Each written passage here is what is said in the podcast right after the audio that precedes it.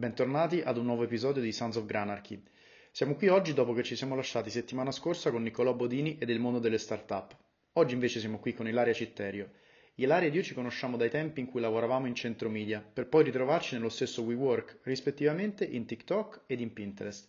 Ma non siamo qui oggi per parlare del mondo del digital, né di Pinterest né di TikTok. Una volta a pranzo Ilaria ha casualmente menzionato il fatto di aver fatto una maratona. Io rimango incuriosito, non è da tutti aver partecipato, aver completato una maratona. Poi viene fuori sempre con tono casuale e modesto che in realtà ne ha fatte 5. La mia curiosità è esplosa e non ho potuto non chiederle di venire qui a farsi intervistare. Avevo un milione di domande per lei, come per esempio come si corre una maratona? Esistono varie tecniche? Che tempi sei riuscita a fare? Come ti sei preparata? Qual è stata la più difficile la più facile? E perché? E soprattutto qual è il dialogo interno che accade quando stai per arrenderti? E cosa fa sì che non ti arrendi e continui a correre nonostante i crampi ed il dolore lancinante? Non abbiamo potuto non parlare anche brevemente delle ultramaratone, tra cui forse la prima e la più famosa, quella di Leadville, Colorado, e di com'è nata. Dietro domanda se valuterebbe mai un'ultramaratona, la risposta non è stata né un sì secco, ma neanche un no. Come sempre, ricordatevi di darmi un bel follow e please anche un rating non sarebbe male. Ma ora banda alle ciance, buon ascolto per questo episodio tutto sportivo e tutto inspirational e ovviamente un super super grazie a Ilaria per essersi presa il tempo per noi oggi. Grazie e buon ascolto.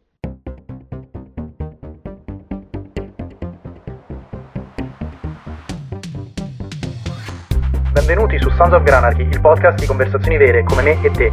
Inutile dire che se questo o altri episodi vi piaceranno e se vi hanno fatto fatti risate, spargete la voce, fatemi un bel follow e non dimenticatevi di darmi anche un rating. Se avete delle storie interessanti, contattatemi sull'email indicata nella bio. Grazie e ora buon ascolto. Allora ragazzi, benvenuti a un altro episodio di Sons of Granarchy, benvenuta Ila. Uh, grazie. grazie. grazie. a te che eh, insomma, ti sei presa il tempo uh, che ci dedicherai oggi per parlare di principalmente maratone, però adesso sì. ti, ti, lascio la parola e andando dritto al dunque, no? parlando è venuto fuori, hai casualmente dropped il fatto che ah sì, io ho fatto una maratona e non solo, poi riparlarne è uscito fuori che ma in realtà ne ho fatte 4, 5 ne ho fatte 6 ho fatte 6, conti 6 intere so... e ho un eh, no, po' no. di mezze anche ok e questa cosa mi ha, mi ha, affascinato molto perché cioè, già fare una maratona comunque non è da poco farne 6 c'è un mindset dietro, una preparazione dietro per cui siamo qui oggi perché sono super interessato e super affascinato dalla preparazione che eh, diciamo, ecco, hai, hai, messo in pista proprio per la tua prima maratona. Insomma, parliamone un po', quindi magari partiamo dalla sì. prima maratona, quando è stato, uh, dove e allora, motivazioni che ti hanno spinto a farla. Allora, pri- la mia prima maratona in realtà non è andata proprio liscia. Mi ero iscritta alla maratona di New York, sono arrivata a New York, ho ritirato... Anno? Allora, urca, che domanda difficile. Questa eh, sarà stata una decina d'anni okay. fa più o meno, mm-hmm. quindi ti direi sì, probabilmente due, eh, 2013 mm-hmm. potrebbe essere. Comunque l'anno in cui c'è stato l'uragano che ha toccato comunque anche New York e quindi ritirato il mio pettorale, eh, il giorno seguente ci comunicano che la maratona è saltata. Quindi la, la pri- il primo inizio. tentativo non è andato esattamente come me lo immaginavo. In realtà la cosa divertente e bella è stata che in quell'occasione alla fine non si è fatta la maratona vera e propria, è stata appunto annullata, ma proprio la città di New York, i cittadini hanno praticamente organizzato il percorso originale, quindi all'interno di Central Park. Adesso non ricordo esattamente se erano due, tre giri o addirittura quattro appunto del perimetro di Central Park, che era un po' il percorso originale eh, non quello attuale che parte appunto da Staten Island, si fanno diversi ponti, insomma il giro oggi è completamente diverso. Quindi alla fine la mia prima maratona, i miei primi 42 km sono stati non ufficiali, non una maratona ufficiale, perché li ho corsi il giorno della maratona di New York, però in maniera un po' alternativa. Poi in realtà sono tornata in Italia un po' con l'amaro in bocca perché avevo preparato. Non era ufficiale abbastanza. Eh no, capito, non c'era il mio tempo scritto nero su bianco da qualche parte. E quindi qualche settimana dopo sono tornata in Italia e no, scusami, sono tornata in Italia qualche giorno dopo e qualche settimana dopo si correva la maratona di Firenze. Allora ho provato a recuperare in corsa un pettorale perché poi c'è anche da dire a volte sulle maratone più importanti bisogna prenotarle con un certo anticipo mm-hmm. perché i posti sono limitati, addirittura per New York c'è una sorta di lotteria a cui la gente si iscrive, non è sempre semplicissimo. Quindi insomma sono riuscita comunque a trovare in corsa un pettorale per la maratona di Firenze, quindi la mia prima maratona ufficiale è stata la maratona di Firenze. E come sono arrivata a correre una maratona? Una, una domanda Vai. prima, diciamo il tempo di, che, che sì? sei riuscita a fare sia su New York che su, anche se non ufficiale, sì? che su Firenze, premesso che io non ho dei benchmark perché mi potresti dire qualsiasi numero e ti direi fighissimo e magari invece non è un buon tempo, che tempo hai fatto? Allora, io non sono mai stata fissata mm. col tempo, il mio obiettivo era quello, Finirla. sia per le prime maratone che anche le successive, di, di fare la maratona, di arrivare in fondo senza infortuni e divertendomi, proprio mm. godendomi quel momento. Eh, quindi non ricordo tutti i tempi esatti, ma tutte le maratone che ho fatto, il tempo migliore è stato 4 ore 07 e il peggiore, se non sbaglio, 4 ore e 47, c'era anche lì il 7, 47 o 37 Beh, comunque insomma. C'è insomma quasi una media di 10 km. Esatto, meno, esatto, sì sì sì, le volte che è andata meglio sì, le volte che è andata peggio un pochino più lenta, però di, di, discreto. E, Grazie. E, tornando infatti a quello sì? che stavi dicendo tu, tra le varie cose c'è cos'è che ti ha spinto dieci anni fa a dire provo a fare, una, mi iscrivo alla maratona di New York, cioè correvi già, era già una cosa che allora, mi sono sempre piaciuti un po' tutti gli sport, mm-hmm. ne ho fatti tanti fin da ragazzina. Eh, in quel periodo avevo un gruppo di amici che si era abbastanza preso con la corsa, l'anno prima avevano corso proprio la maratona di New York, eh, preparandosi tra l'altro veramente all'ultimo, alcuni di loro in un paio di mesi hanno detto facciamo la maratona da Proviamo. 0 a 100, quelle cose che dici mamma mia rischiosissimo mm-hmm. perché poi lì c'è di mezzo magari la possibilità di un infortunio, di danneggiarti, eh, infiammarti qualche muscolo, qualche tendine, quindi quella parte lì sicuramente eh, anche un po' diciamo una scelta non proprio ponderata. Ecco Ecco, um, e quell'anno li avevo visti appunto preparare la maratona e aveva iniziato un po' a solleticarmi l'idea, anche perché dicevo no, vabbè, ma è una roba impossibile.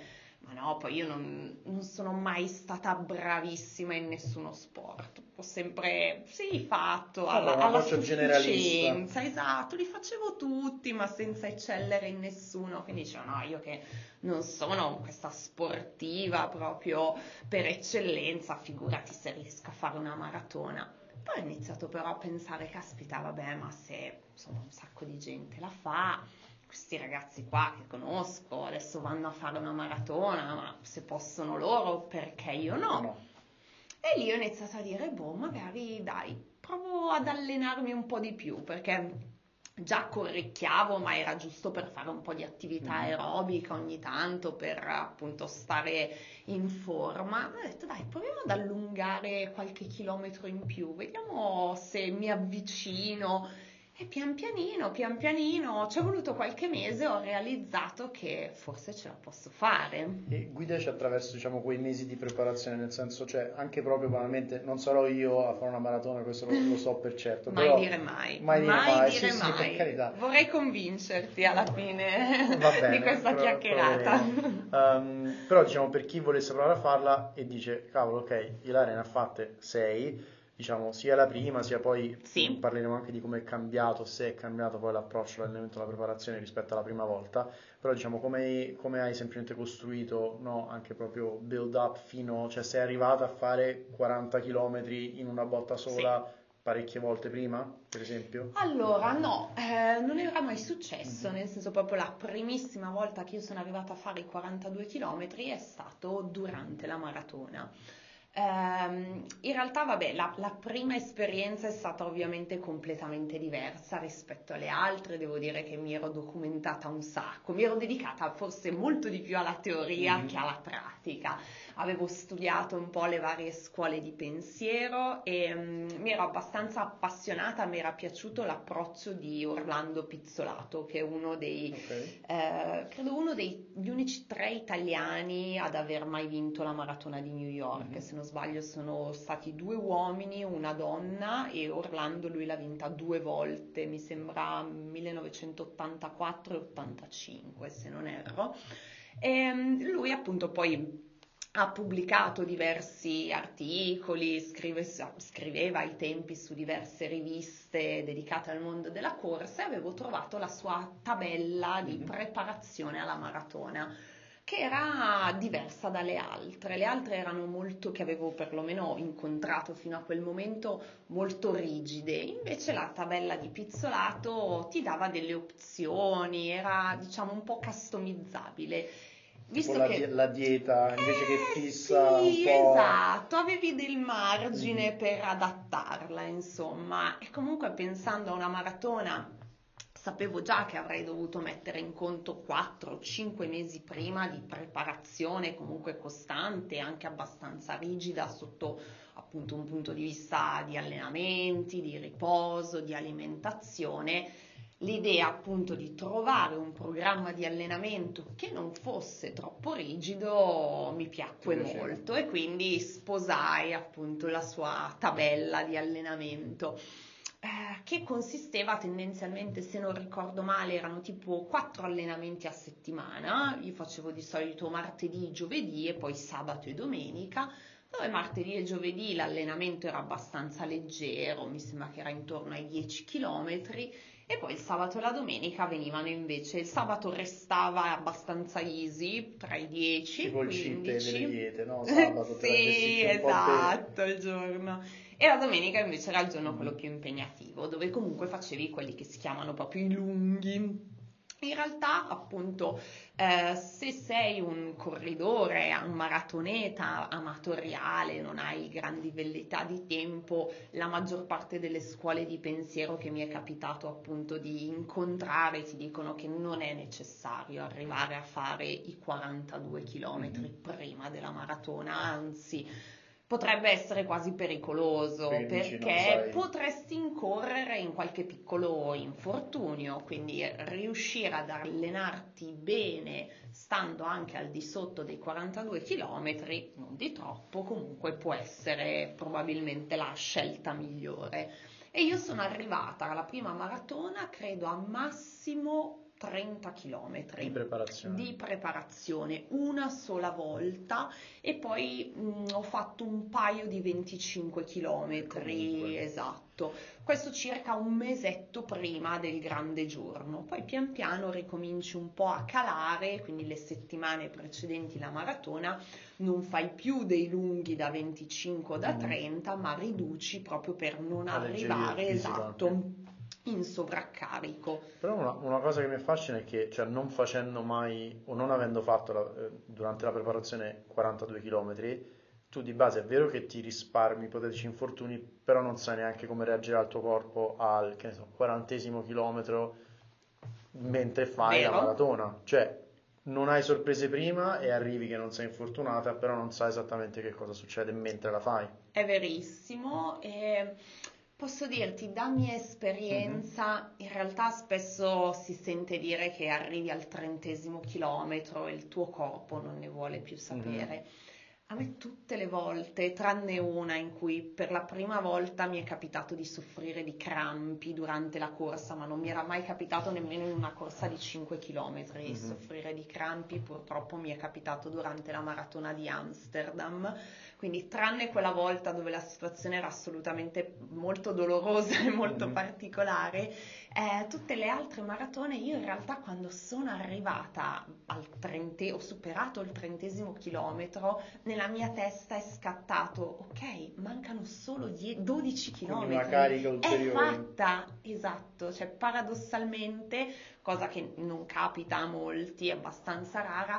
Io nella maggior parte delle maratone che ho fatto, gli ultimi 10 km sono sempre stati quelli che ho corso più veloce, proprio perché Probabilmente il fisico ne aveva, credo mm. di essere arrivata sempre comunque con una preparazione giusta e anche mi ha probabilmente aiutato il non aver la, la, proprio la velleità di superare del, il tempo della maratona precedente o comunque il fatto di non aver come obiettivo un tempo specifico, ma mm-hmm. semplicemente finire la maratona, portarmi a casa per me la, la linea di traguardo era la vera soddisfazione probabilmente ha fatto sì che io ho sempre corso i primi 30 km non al massimo delle mie potenzialità mm-hmm. e quando ormai ero tra virgolette certa di aver comunque ancora energie, di stare bene, ne mancavano solo 12, boom. Soprattutto la primissima maratona ufficiale che ho fatto, quella di Firenze mm-hmm. dove Ovviamente avevo tutti i checkpoint, diciamo, tracciati, quindi ho potuto monitorare esattamente bene eh, come si è comportato il mm. mio, diciamo, la, la, velocità che ho tenuto durante tutto il percorso. Gli ultimi 10 km li ho fatti veramente a una velocità che mi sembrò incredibile perché stavo bene e l'idea di averla quasi fatta realtà mi ha dato una grande carica e una grande energia. Quindi... Quindi diciamo rispetto alla preparazione dove magari eri arrivata 25, magari 30, 30 sì. lì fisicamente non c'è stata una grande differenza tra quei 25-30 e i 42. Esatto, cioè, nel hai... mio caso assolutamente ti dirò proprio nessuna differenza. E ci sono state invece differenze che hai notato tu adesso a parte Amsterdam, poi parliamo, uh, così facciamo anche la lista di tutte le altre che hai fatto. Uh, ci sono state differenze, diciamo che ne so, i primi 5 km mi sentivo un po' sì. così, poi mi sono scaldata e fino al quindicesimo sono andata benissimo, poi ho avuto un po' sì. o abbastanza lineare come tra virgolette distribuzione anche di energie tue. Allora, lì credo che sia ovviamente molto soggettivo. soggettivo certo. eh, io ho sempre, sempre sofferto molto la parte iniziale, mm-hmm. ehm, che forse è anche il motivo per cui da quando ho smesso di correre le maratone ho un po' accantonato la corsa, proprio mm-hmm. perché i primi, i primi 5 km vanno, è una passeggiata, dal quinto al decimo è sempre stato il momento per me più critico dove comunque sento, inizio a sentire un po' l'affanno del respiro, devo riuscire a prendere diciamo il ritmo giusto proprio per non andare mm. in affanno eh, ed è sempre stato così, il quinto e il decimo chilometro, quella fascia lì in mezzo di cioè solito. Di diciamo. Esatto, diciamo. e sono sempre stati per me degli indicatori poi di come sarebbe andata, diciamo, la, la gara, mm-hmm. ecco, mm-hmm. eh, virgoletto gara, perché appunto per me è sempre stata più un'esperienza che poi una, una gara effettiva. Però appunto a seconda di come andavano i chilometri dal quinto al decimo, decimo ho sempre capito come sarebbe andata a finire, se più, esatto, se più o meno bene.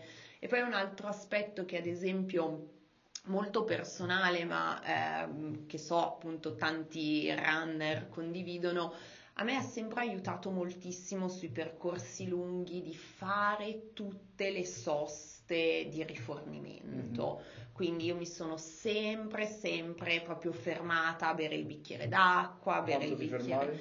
Ma pochi istanti, cioè il tempo necessario di appunto bere un bicchiere d'acqua senza rovesciarne metà in terra, trangugiarlo, rischiare mm. di soffocarmi con, con l'acqua, quindi davvero pochi istanti, però appunto mi fermavo, bevevo il mio bicchiere d'acqua, ripartivo, non di più perché il rischio è quello che appunto se magari ti fermi qualche minuto poi ti raffreddi, quindi lì potresti trovare poi delle mm-hmm. difficoltà riprendere il ritmo, però pochi istanti appunto per mangiare la, la barrettina, il pezzettino di banana sono sempre stati per me molto utili per uh, ricaricare un attimo, dire ok, ho fatto anche proprio realmente ricarica di energie, di liquidi, boom, via, si va.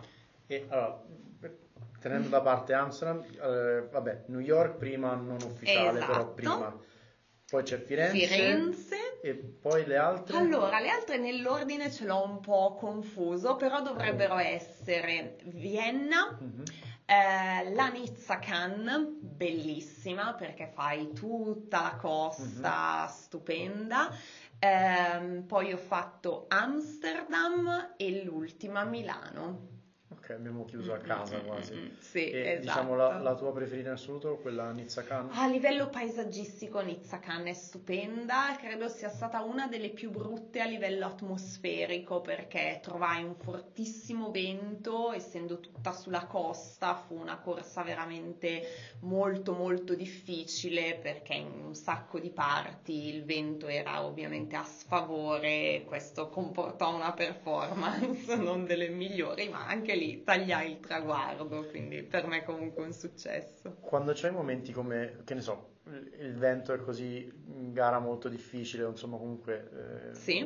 percorso difficile per il vento, condizioni atmosferiche, quale può essere, se ci hai mai pensato, un dialogo interno che tu hai? Cioè nel momento in cui stai lì, comunque magari sì. l'energia ce l'hai, ma il vento, le cose, cioè c'è sempre, immagino, eh, io ho un'esperienza minima in una mm-hmm. gara di mountain bike che poi magari ti racconto, immagini sia una voce che ti dice ma chi te lo fa fare, ma dai con questo vento, ma fe- cioè, fermati, dai chi te lo fa fare rispetto alle altre che hai fatto, ma, non, ma ti pare correre così? Come gestisci quella, la voce che vuole un po' fare da sabotatrice?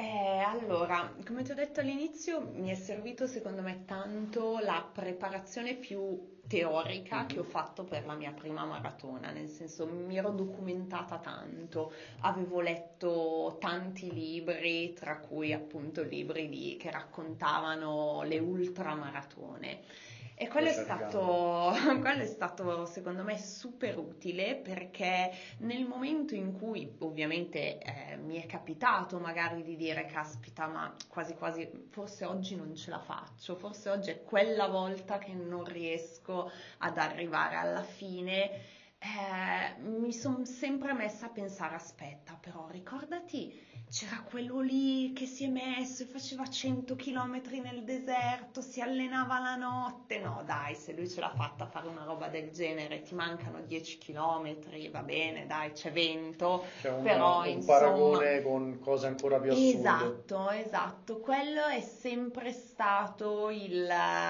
diciamo, il pensiero che mi portavo nel retrocranio e che ero pronta a tirar fuori nei momenti L'arma. di difficoltà difficoltà, esatto, quindi perché comunque cioè, la maratona per me è stata sempre un po' proprio questo, cioè la, mettersi alla prova e sfidare la propria forza di volontà, più mentale che fisica, mm. di fare qualcosa che apparentemente ti sembra ai limiti dell'impossibile. Ehm, e quindi guardare qualcosa che è ancora oltre quel limite dell'impossibile te lo rende più possibile e anzi stimola un po' la tua voglia a non mollare. E questo vale anche per momenti tipo Amsterdam dove hai avuto anche proprio dei problemi cioè, fisici di crampi, anche lì diciamo questo è stato un tool sì, utilizzato. Sì, assolutamente sì. Credo che Amsterdam eh, è stata la, la, gara in assoluto dove veramente ho pensato proprio di mollare perché non mi era mai capitato di provare dolore fisico. Ai quadricipiti? Eh, a tutte le gambe, avevo proprio crampi ai polpacci, ai quadricipiti, ero un crampo unico e non si fermavano. Ho praticamente camminato gli ultimi 5 km o forse anche mm-hmm. qualcosa in più. Avevo fatto, era fino al 32-33 chilometro era stata la corsa migliore, la, la, diciamo la corsa lunga mm-hmm. migliore a livello di, di tempistiche che, che, avevo corso. E poi quando sono iniziati i, ca- i crampi in realtà lì proprio mi sono bloccata, eh, mi ricordo che piangevo dal male perché era veramente un dolore molto forte e lì appunto la tentazione di lasciar perdere è stata tanta. Poi in realtà anche lì ho fatto un po', po', forza e coraggio, un po' cercato di razionalizzare, dire ok, non è un dolore dato da uno strappo dove mm-hmm. magari anche correrci sopra può essere pericoloso, ok? Sono dei crampi probabilmente dettati da eh, c'era una temperatura molto strana, un'umidità molto forte, mi si era... Ti volevo chiedere qual, cioè, quale poteva essere il motivo, magari ti eri spinta un po' troppo rispetto ad altre volte prima o magari qualcosa, non lo so, eh, assenza allora, di boh, sali minerali. L'ipotesi che, insomma, che ho immaginato era proprio legata alla temperatura, al, al, clima strano, perché in realtà mi ero accorta quando avevo iniziato ad avere i crampi che avevo i pantaloni lunghi con cui correvo, eh, che si era formata tutta una sorta di brina sopra, perché in quel tratto finale stavra, stavamo correndo in una parte proprio di risaie, leggermente fuori dal centro di in Amsterdam. Era ottobre. Quindi freschetto. freschetto e probabilmente c'è stata quest'umidità, questa escursione termica, il mio corpo che è arrivato comunque al trentesimo chilometro era molto mm-hmm. caldo, eh, deve aver generato appunto questa reazione perché a livello di idratazione, di sali minerali io ho sempre diciamo rispettato, sì, ho sempre eseguito diciamo, la, eh, diciamo le abitudini, mh, mm, non era mai capitato prima, non è mai capitato successivamente, quindi ti direi che la variabile che quella volta era mm-hmm. eh, proprio diciamo anomala era questa strana temperatura e quest'umidità qua. Quindi tornando al come ho fatto a non mollare, sì, ho riflettuto un attimo sul fatto che mh, se avessi continuato a correre comunque non avrei rischiato una, diciamo di lesionarmi mm-hmm. nulla quindi pian pianino ho detto, ma sì, dai, tanto per me l'importante è arrivare alla fine. Ok, correre non ce la faccio, cammino pian pianino, mi faccio una passeggiata e quindi me la sono camminata gli ultimi 5 km pensando appunto anche lì ai vari eh, ultramaratoneti che molto spesso si trovano davvero in condizione di crampi, di dolori e non hanno a volte proprio scelta se non quella di continuare perché comunque molti, cioè se il percorso della maratona è tutto sommato completamente mappato, controllato da ambulanze, tutta la, l'organizzazione che c'è dietro, nelle ultramaratone ci sono un sacco di pezzi dove di fatto tu sei solo. solo. e quindi insomma anche fermarti a volte può non essere la, la scelta migliore ma devi andare avanti, quindi anche lì diciamo, pensando a questi, questi uomini, queste donne che fanno queste esperienze davvero quasi al limite dell'impossibile, sono arrivata alla fine. Quanto è stato essenziale secondo te, eh, diciamo, una forma di supporto di fidanzati, mariti, amiche, famiglia? Cioè, o riformulo la domanda, secondo te parte del successo è stata anche una forma di supporto che tu hai avuto dalle persone a te care? O avresti secondo te performato in maniera uguale cioè fisicamente lì per esempio immagino ci fosse qualcuno sì. comunque ti ha accompagnato che sta lì a fare il tifo magari passi al chilometro X e vedi, ti dà il 5, cioè quanto è essenziale anche quell'elemento secondo te? Eh no, eh, ha una, sicuramente ha un peso, mi ricordo ad esempio la prima maratona ufficiale, quella di Firenze, mi accompagnò mia mamma, mm-hmm. ehm, perché appunto ai tempi il mio fidanzato di allora aveva altri impegni, era una cosa mm-hmm. decisa all'ultimo e mamma disse dai ti porto io, ti sei allenata tanto, non ti lascio andare da Carino. sola. Eh, e devo dire che mi emozionò tantissimo incrociarla durante il percorso. Mamma era più carica di me e addirittura si spostò in giro, quindi la, la trovai, anzi fu lei a trovarmi in vari punti del percorso, gridando, facendo il tifo e tutte le volte fu veramente una, diciamo, una, una carica. carica, esatto, di, di, energia, di endorfine che fu assolutamente indispensabile e se ripenso anche ad Amsterdam, lì c'era con me eh, quello che poi oggi è mio marito, lui mi aveva accompagnato e gli ultimi 5 chilometri lui camminò con me perché mi incontrò Bello. anche lì lungo il percorso, mi disse che succede. Ti ha visto eh, un po' in difficoltà? Esatto, gli raccontai, disse guarda sto provando, vediamo, cammino e lui mi disse dai ok, mi stava seguendo in bicicletta in giro per la città, mi disse dai leggo la bici, adesso camminiamo insieme, andiamo alla fine insieme. E la cosa divertente è che dopo quell'esperienza appunto di maratona ad Amsterdam, mio marito che appunto mi aveva conosciuto, che già appunto correvo e mi guardava un po' come dire questa è un po' strana, tutta giusta non me la sono presa. In realtà dopo quella maratona mi ricordo che tornammo a casa e lui mi disse ma mm, sai che ne vorrei fare un'altra.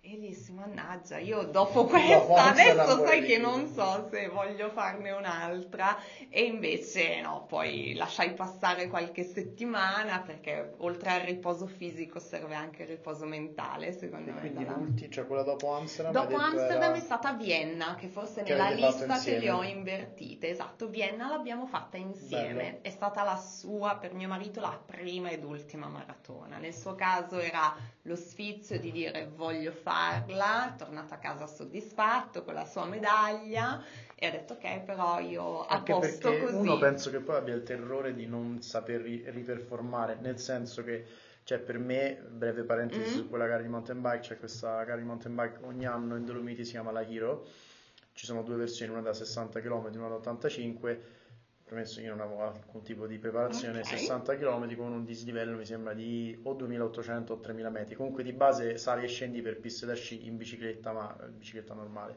E dei miei amici l'avevano provata a fare, l'avevano anche finita qualcuno, alcuni di loro. Ho detto, vabbè, quest'anno mi hanno coinvolto, provo pure io. Sono riuscito a finirla, diciamo, in tempi mm. relativi, però l'ho finita e diciamo, uno dei miei amici, per esempio, non era era tre anni che la provava, si allenava, ah, ma tu ti stai allenando? Io sì, sto prendendo la bici a Londra, ma non, cioè, non mi sto allenando, poi Londra è al piatto praticamente.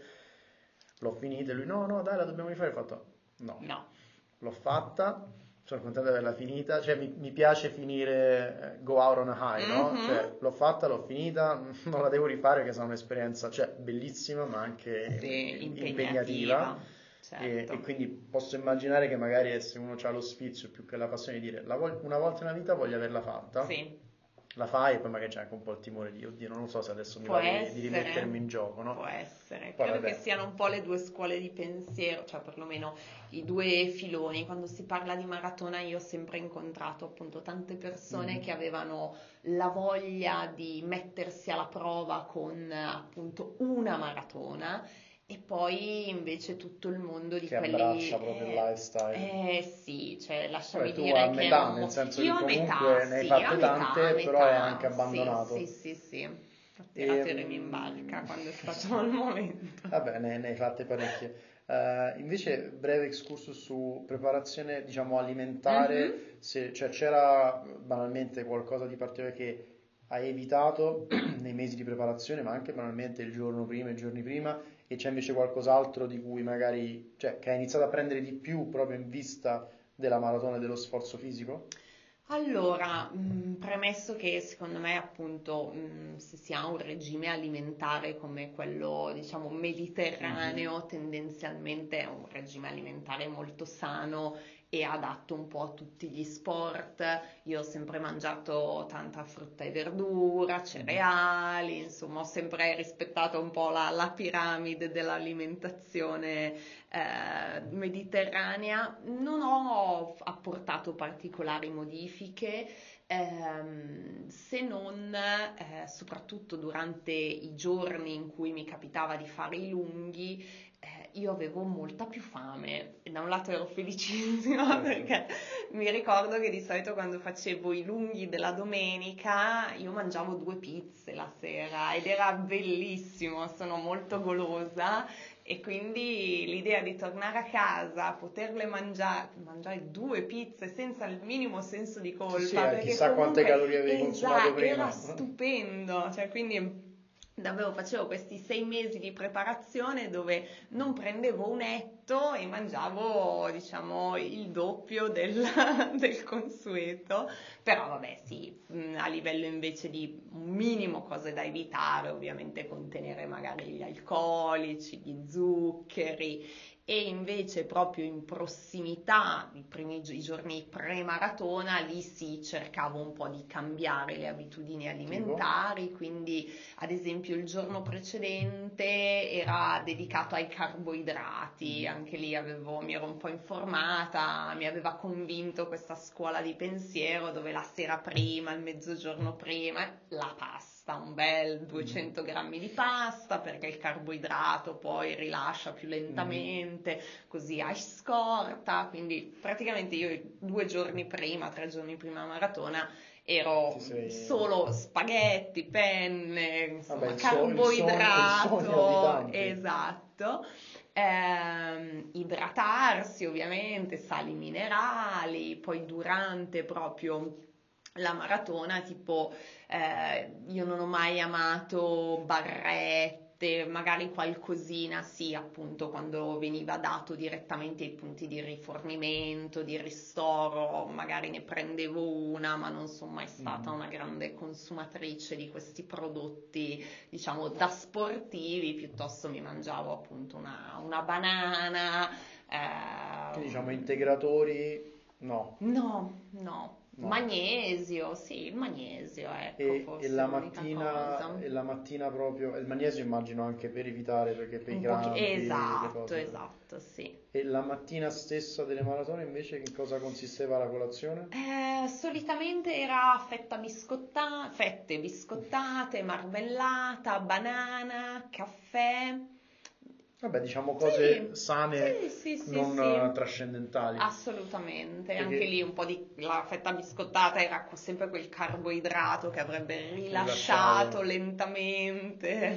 No, perché quando io avevo fatto quella, quella gara di mountain bike, che sapevo sarebbe durata comunque gran parte della giornata, perché poi alla fine dura 10 ore e mezzo, e quindi la mattina, diciamo, ecco, i tempi migliori sono intorno alle 6-7 ore diciamo il tempo di chiusura era mi sembra massimo 11 o 12 l'ho finita a 10 senza essere preparato mm. quindi andava bene così. Però dico io che cavolo mangio stamattina? Cioè tipo e c'erano i miei amici no allora no lo yogurt bianco con un po' di che ne so il po' piuttosto il porridge una banana il caffè. E mi ricordo che lì distribuivano il giorno prima quando hai fatto la registrazione tutte queste sacchette incluse tipo queste pillole di caffeina le cose io mi sono preso tutto quella mattina, cioè tipo il caffè, la pillola di caffeina, la banana, la cosa, anche perché veramente la gara inizia con una salita mostruosa che non finisce mai. E, ehm, però devo dire che evidentemente qualcosa ha funzionato perché poi comunque vabbè poi mangiavo in continuazione okay. c'avevo un po' so, barrette di frutta secca cose acqua sale minerali quell'altro poi ti fermavi ai ristori però ecco mi affascinava l'idea di capire una persona che corre per 42 km comunque con una media sì. in media di 10 km l'ora che cos'è che metti dentro al tuo corpo. In realtà cose diciamo che per cui non serve una laurea, no, no, assolutamente, anche se ti confesso credo probabilmente di essere forse un po' una mosca bianca mm-hmm. da questo punto di vista, nel senso che di solito se ti dai anche semplicemente un occhio, vai a vedere una partenza di una mezza maratona, una maratona sono tutti lì con la cintura, sì, con sì. attaccate le barrette, i gel non lo so, mm, io sono sempre invece stata un po' più di una visione... Classica. Sì, stai facendo qualcosa di un po', di, di un po straordinario, ok, però si può fare anche senza imbottirti di cose un po' chimiche, ecco, più sì, per... Sì, um, robe sane, naturali. Questo fa un po' il pari anche con la mia preparazione proprio di abbigliamento che io alla fine dico in montagna, non lo so, si porta qualcosa di caldo, non avevo comprato niente e quindi sono messo un golf di lana merino, tipo il golf di Uniqlo di lana, quello sottile. Se fa freddo c'ho questo e c'è lo smanicato dell'Uniqlo, ah, okay. uh, quello insomma il, sì, sì, sì. il gilet.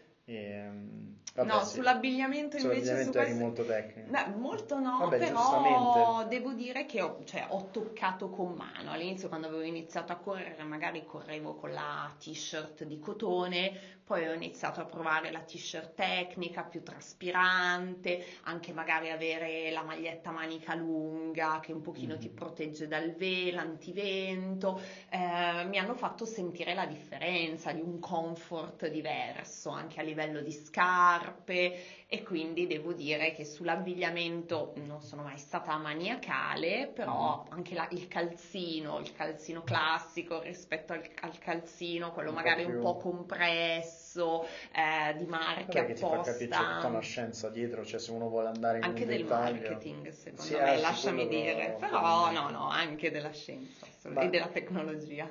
Sempre di questo, cioè parlando sempre di questo, ma anche un po' di come ha reagito no, il, tuo corpo mh, dopo aver fatto sei maratone, quindi long term, Mhm. tu hai avuto, diciamo che ne so, un po' fastidio alla schiena, fastidio alle ginocchia, perché c'è chi sostiene no, che le maratone Sì. comunque per l'impatto continuo che tu, diciamo, arrechi comunque a ginocchia, caviglie, schiena e tutto, in teoria, a parte chiaramente il beneficio cardio, ma a livello di giunture non è un'attività che fa bene. Quindi la curiosità è, ne hai fatte non una, non due, ne hai fatte sei, hai avuto dei, diciamo, No, non ho mai avuto alcun tipo di infortunio, eh, credo in parte di essere stata anche un po' fortunata Mhm. perché davvero avendo anche poi incontrato e fatto amicizie nel mondo della corsa, bah, insomma, sono più Tutte quelli che storie. si sono fatti Mhm. male da qualche parte che quelli come me che hanno invece avuto la fortuna di non incorrere in nessun tipo di incidente, infortunio.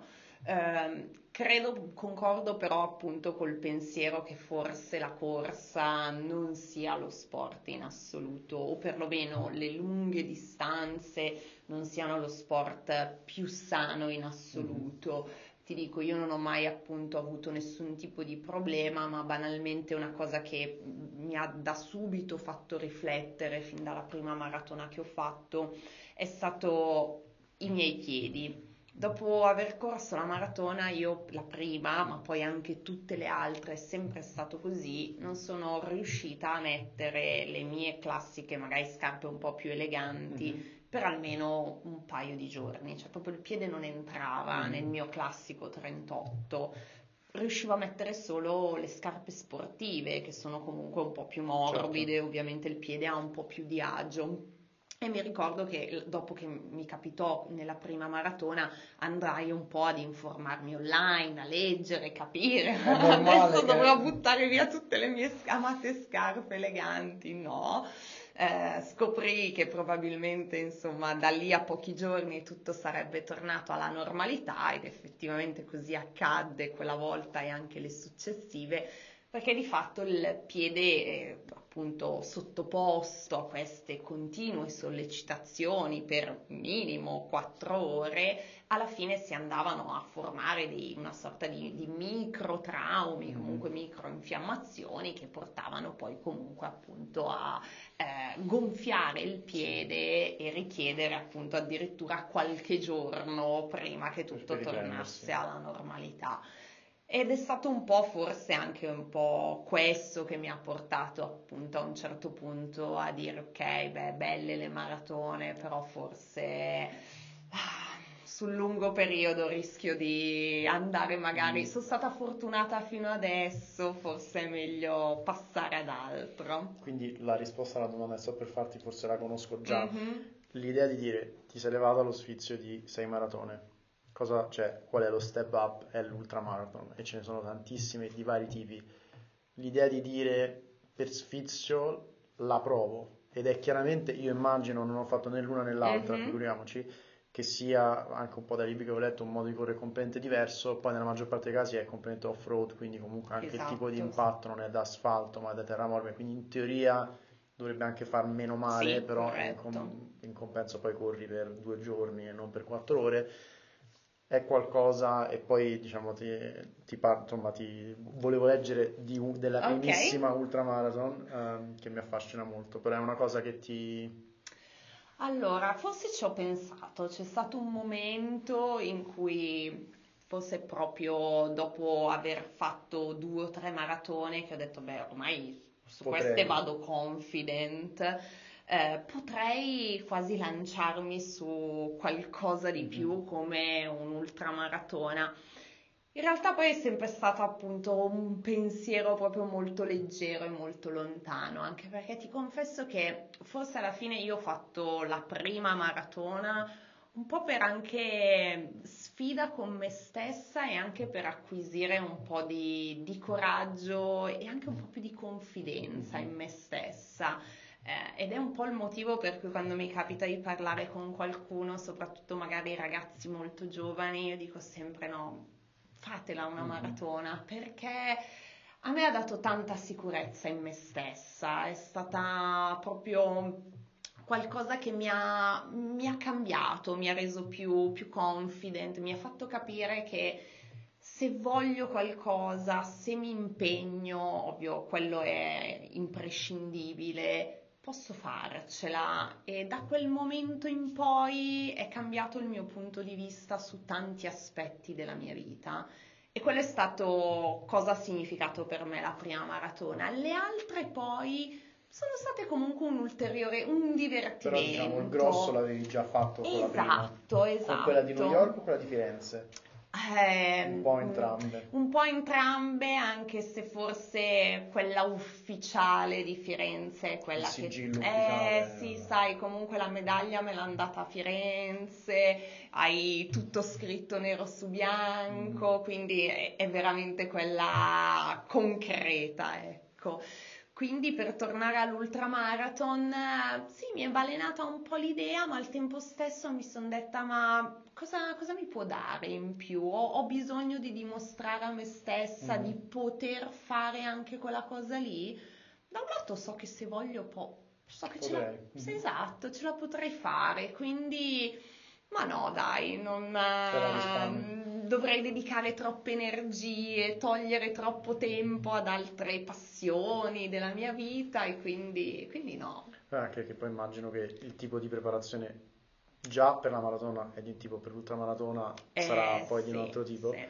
A me affascina molto il mondo, soprattutto delle ultramaratone, perché mh, diciamo, avendo letto questo libro che hai letto pure tu, che è eh, Born to Run, mm-hmm. un gruppo di superatleti, una tribù nascosta, la corsa più estrema che il mondo abbia visto, senza adesso entrare nel, sì. nel dettaglio del libro, però diciamo, ti parla molto di questa subcultura, in realtà molto di nicchia e non almeno dieci anni fa, adesso magari un po' di più, non è una una, una, subcultura famosa, cioè non è una roba dove Nike va lì e fa lo, la, lo sponsorship, ci sono brand grossi, cioè è quasi una cosa nata un po' dal basso che crea una sfida importante e la primissima, e questo lo volevo leggere perché eh, mi affascina molto, la corsa di tutte le corse, eh, ovvero l'ultramaratona di Leadville in Colorado. E qua dice, nell'83 45 corridori della mentalità dura affrontarono 100 miglia, che sono 160 km, mi sembra, di terreno estremo dalle, delle montagne rocciose ad alta quota, partendo da 3.000 metri, salendo fino a 3.800 metri ed entrando nella storia dell'endurance mondiale. Oggi la Lifetime Leadville Trail Run, presentata dalla Sportiva, è uno degli eventi di endurance più antichi e ricchi di storia al mondo, con non una ma ben due salite sul punto cruciale del percorso Hope Pass, che sono 3.800 metri. Ogni anno un gruppo selezionato di corridori grintosi, determinati, si reca in pellegrinaggio, c'è proprio una forma, di, una forma di pellegrinaggio quasi, per incidere il proprio nome tra i leggendari di Leadville. Il tappeto rosso vi aspetta. E come è nata, anche interessantissimo, poi metto la reference nel libro delle, delle note per chi volesse leggerlo, il libro è fighissimo. La Race Across the Sky si è svolta la prima volta nella, nell'83 ed è stata ideata da un tale Ken Schluber, un minatore locale che voleva attirare l'attenzione sulla città dopo la chiusura della miniera di Climax. Da allora è diventata una delle ultramaratone più iconiche del mondo. Se lo leggi così a me affascina tantissimo. Io probabilmente, non, cioè, poi non lo sai mai, no? Però diciamo, non, lo sghiribizzo di dire ma forse una cosa del genere, anche solo per vedere com'è la forma mentis, le persone che vanno, però io non riesco minimamente a immaginare di camminare barra correre per 160 km, perché poi c'è gente che dorme nei boschi mentre va. Sì, a volte corrono mentre dormono. Sì, sì. Eh, se non sbaglio, eh, nell'altro libro che ti ho citato prima, Ultramarathon Man, mm-hmm. lui proprio appunto che si dedica alle ultramaratone racconta che nella preparazione lui la fa la notte perché lavora, quindi di giorno non può e spesso gli capitava di correre a occhi chiusi in una sorta di trance, esatto, dormiveglia, quindi è qualcosa davvero ai confini della realtà, ecco. Quello è Mm. un- una cosa da, da esplorare, il poi riuscire a dormire, eh, a riuscire a correre mentre si dorme. E poi un'altra cosa invece ti volevo chiedere, e poi diciamo possiamo Sì. abbastanza chiudere, è, secondo te noi oggi in generale, anche col marketing, le scarpe, la Nike e tutto, corriamo in un modo corretto o meglio, e riprendo Born to Run, Sì? Born to Run, oltre che parlare dell'ultramaratone, parla comunque di questa tribù in Messico che da una vita e tutt'oggi copre delle A distanze lunghissime a piedi nudi o al massimo con dei pezzi di copertone eh, con lo spago e fanno 50-60 km al giorno come se niente fosse. E diciamo il- la teoria del libro è che più corri, cioè il modo di correre naturale dell'uomo è a piedi nudi e piatto. Diciamo c'è anche questa teoria. Che ne pensi? Il tipo di scarpa con cui tu hai fatto le maratone è sempre stato, diciamo, il tipo molto supportato, col, insomma, col cushion sotto o... Allora, io ho sempre corso con una scarpa abbastanza neutra, Mhm. quindi non particolarmente supportata perché avevo sempre avuto un appoggio eh, comunque del piede corretto. Mi ricordo che appunto all'inizio, pre-prima maratona, andrai- andai anche proprio a fare l'esame per vedere se Mhm. l'appoggio del piede era corretto, necessitassi invece qualche scarpa particolare. ehm, e quindi appunto ho iniziato con scarpe poco supportate, neutre e devo dire, appunto, mi sono sempre trovata bene.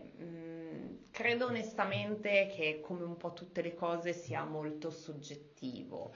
Eh, oggi secondo me per eh, noi che siamo cresciuti indossando le scarpe è quasi difficile camminare a piedi nudi in spiaggia, figuriamoci correre una, una maratona, quindi è tutta un po' appunto questione di abitudine.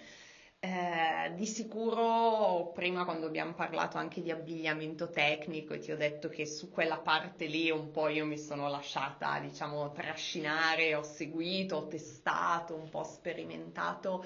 Eh, c'è sicuramente una tecnologia che può aiutare e c'è anche tanto marketing dietro effettivamente, perché talvolta mi è capitato magari di provare dei prodotti che vengono venduti con una determinata, diciamo, promessa che poi in realtà sotto sotto, Non se c'è. riesci ad essere razionale, a analizzare eh, cosa ti ha dato in più di performance quella scarpa, quella calza, piuttosto che quel pantaloncino un po' più con, con una compressione diversa. eh, spesso mi sono resa conto che appunto la differenza vera in fondo non c'è.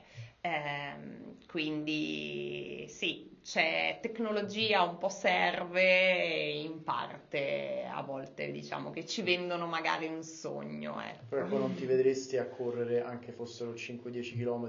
Poniamo conto che dove corri va benissimo per i tuoi piedi, non ti fai male, diciamo proprio da un punto di vista di ciò che trovi Sì. per terra, però non ti ci vedresti molto. No, no, onestamente non proverei nemmeno, mi sembra veramente qualcosa di troppo, Troppo. troppo lontano dalla realtà. Prendiamo un ecco. pezzo di copertone No, vediamo. anche quelli li lascio, se vuoi sperimentare tu, vai. Ila, grazie mille, è stata una conversazione per me super illuminante, ho imparato un sacco di cose, non vuol dire che farò una maratona o che proverò a fare Non una maratona, però non si sa mai. No, io ho un altro podcast che avevo fatto era anche sullo yoga e in Ok. teoria mi ero lasciato con l'intervistata, eh, sì sì, poi proverò yoga e ti dirò non l'ho ancora fatto, però io- provare una, una seduta di yoga è un po' più facile che provare a fare una maratona. Però l'idea di andare a vedere o tipo, cioè, provare a Mhm. partecipare, che poi la puoi fare anche camminando, sono Sì. sempre 160 km, però Ah, tu vai direttamente io vado direttamente all'ultra, Ok, chiaramente, e ok. finisco con questo aneddoto che è un altro libro geniale che ti consiglio, poi lo metto nelle note, è mm, di questo tipo ex Navy SEAL che si chiama Dave Goggins, David Goggins, che ha scritto vari libri tra cui il primo è You Can't Hurt Me. Vabbè, molto motivazionale, molto americano, Navy SEAL, io sono fighissimo, bla bla bla. Ma lui parla molto, lui ha fatto quasi tutte le ultramaratone del mondo. Wow. E la prima, lui non si è allenato, infatti ha detto io sono stato un coglione, ha detto però la prima io sono andata arrogante, ho detto la provo e lui è riuscito a finirla e, e lui tutto il suo concept del libro è che la maggior parte delle cose c'è nella tua testa, poi chiaramente se c'è una gamba rotta c'è una gamba rotta, però diciamo se fisicamente sei comunque ok. sei ok, nella maggior parte dei casi tu devi lavorare qua e uscire dalla tua zona di comfort il più Certo. possibile e lo puoi fare, inclusa la famosa mm, ultramaratona della Death Valley di cui ti parlavo, che corrono sulla striscia bianca, sulle strisce Sì. tratteggiate in mezzo perché gli si squagliano le scarpe. Però questo poi mettiamo nelle note, quindi è tutto nella vostra testa, ascoltatori, parlo anche a me stesso, potrei provare. Grazie Ila, grazie mille. Grazie mille a voi.